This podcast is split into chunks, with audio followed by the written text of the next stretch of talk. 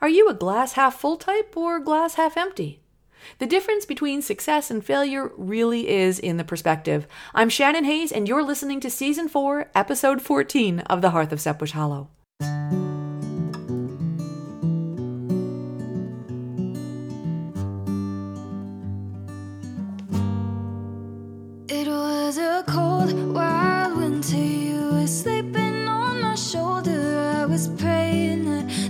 raging storm was still.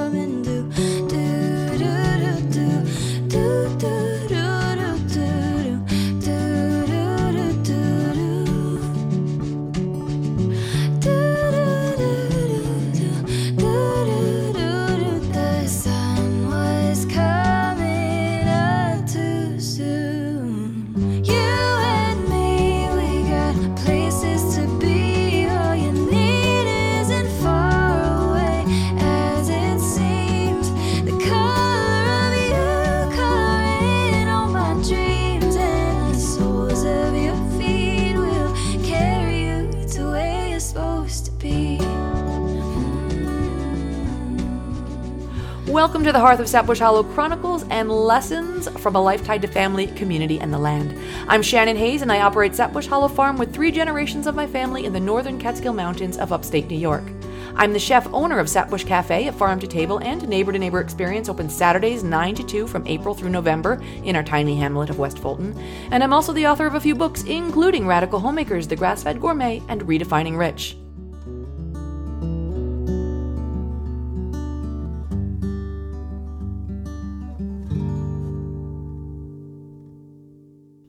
Hi, Shannon. How are you? my goodness, that is such a loaded question. I mean, my heart rate seems regular. I think my blood pressure is normal. Bob's prostate cancer recovery is going well.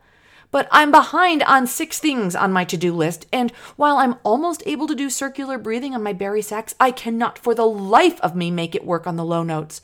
And I really need to expand the market for our CSA shares. I just haven't done enough with that. And I had a falling out with one of my good friends. That makes me so sad.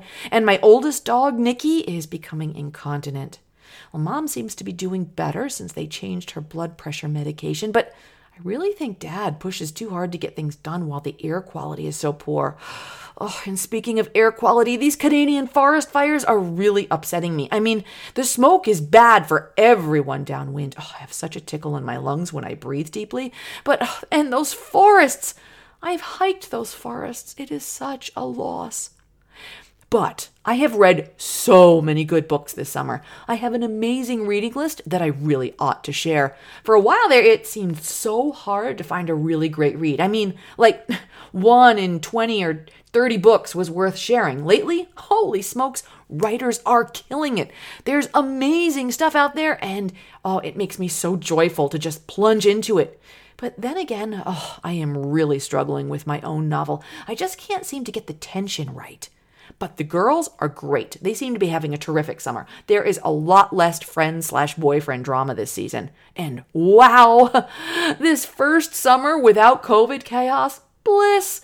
It seems a little slower business wise, but wow, customers are nicer. The pace is nicer. I don't have any of the physical pain in my body this year that I endured during the COVID times. My knees feel great. My feet feel great. My energy level, oh, great. Menopause. Can hormone changes really cause that much weight gain? I'm wondering if I should give up dairy. I don't think Dr. Scrafford, the state veterinarian, is really interested in any of this. I get that. But I can't get asked that question without pausing to conduct a full life scan before answering. I know, it's just a pleasantry. Dr. Scrafford is supposed to say, How are you? And without thinking, I'm supposed to say, Fine, thanks. How about yourself? And he's supposed to say, I'm doing well, thank you.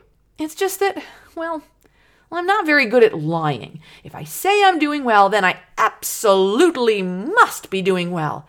And if I'm not doing well, then maybe they know something that can help. I mean, maybe they know a good cardiologist for mom, or they know a prostate cancer survivor, or they know a good bari sax player who might be able to answer some questions for me, or they have deep spiritual insights that could help negotiate relationships, or, or parenting, or menopause.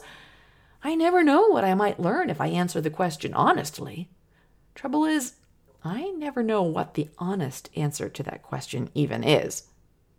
Dr. Scrafford is visiting the farm this morning with our local vet as part of the annual visit for the New York State Sheep and Goat Health Assurance Program. Each year, they come, we sit down over coffee, and we talk about the flock. We review grazing rotations and protocols for any medications we might be using. We talk about any new diseases we might have seen and learn from the vet's treatment protocols that might help. Actually, it's like a big how are you for the farm. Saoirse and Ula attend these annual meetings. They work with the flock every day and they show up armed and ready. The vets aren't the only ones who get to ask the questions. Saoirse and Ula bank up their queries, wait for the annual meeting with the vets, and then pepper them with their worries and concerns. This year, they want to know about the ewe they lost this spring. She had two extremely large lambs who died in utero. They were positioned in such a way that neither Ula nor Pop Pop could get them out without losing the mother. In May, it was traumatic. We were all reduced to tears, seeking comfort from a batch of Jack's chocolate chip cookies down at the cafe kitchen.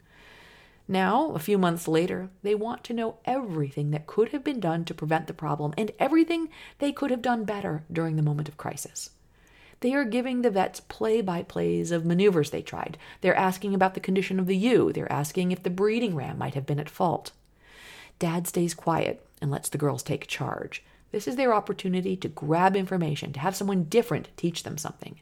The vets review some techniques, talk to the girls about using different lubricant, and then try to move on to the next item on the agenda.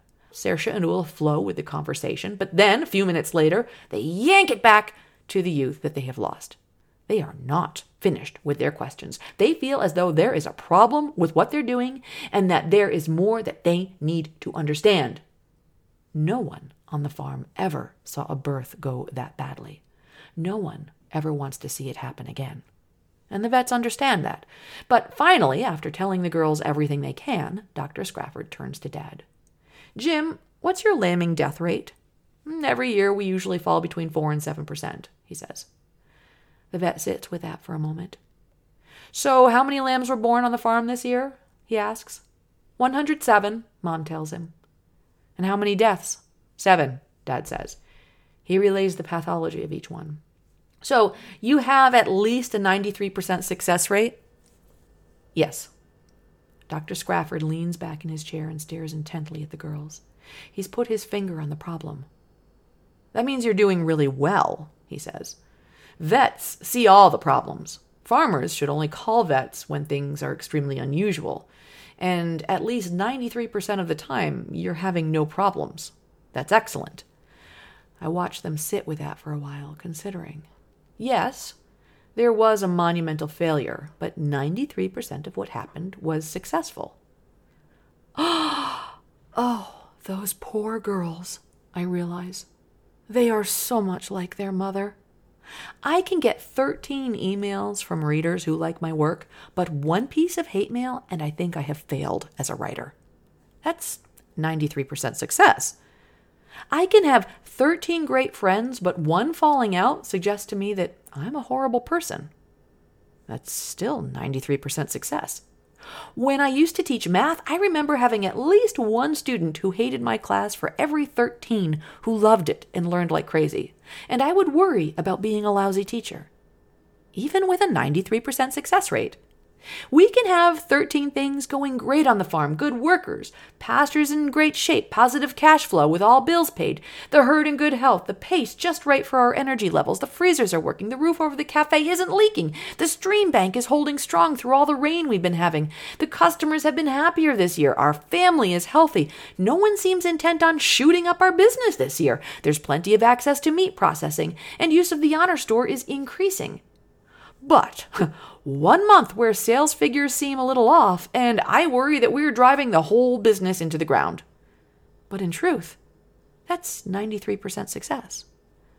And suddenly, my perspective changes. For certain, the 7% failure rate has value. That failure rate is what gets us to learn and grow. Saoirse and Ula develop better skills for handling problematic deliveries. I strengthen my position as a writer or learn more about myself as a person. We identify areas on the farm where we can change things up and do better.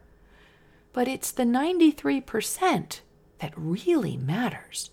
It's the 93% that reminds me that I can be in a place of gratitude.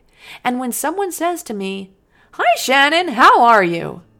I can answer with statistical accuracy without even needing to do a full body and life scan. I am 93% fabulous.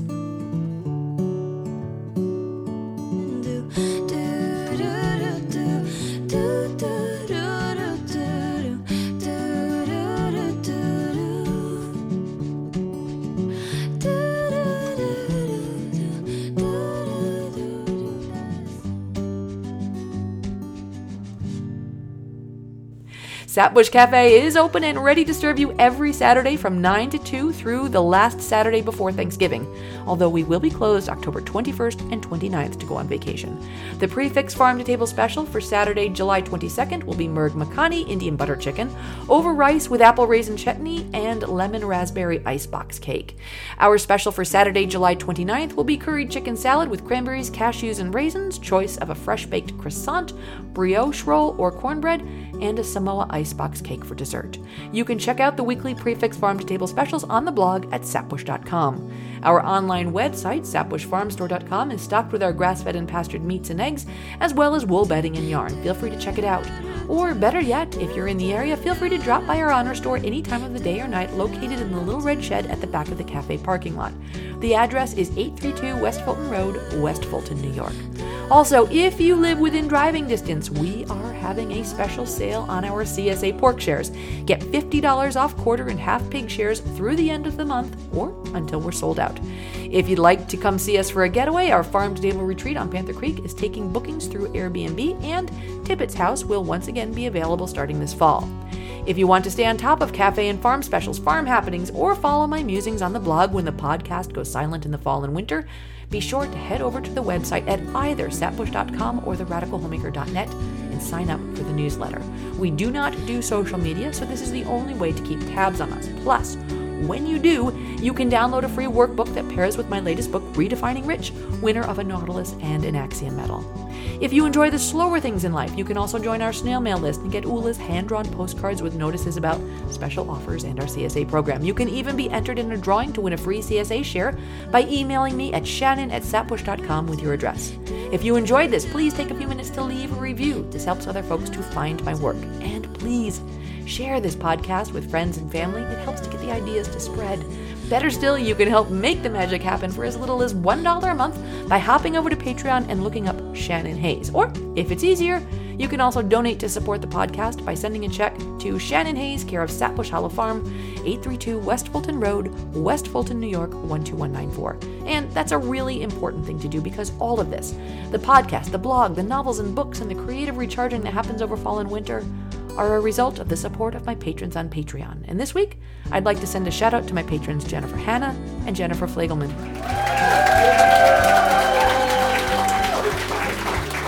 Thank you, folks. I could not do it without you. And in case you were wondering, this podcast was produced and edited by the sexiest man alive, my husband, Bob Hooper. And the great music we're listening to comes to us from Emery. Thanks for listening and have a great week.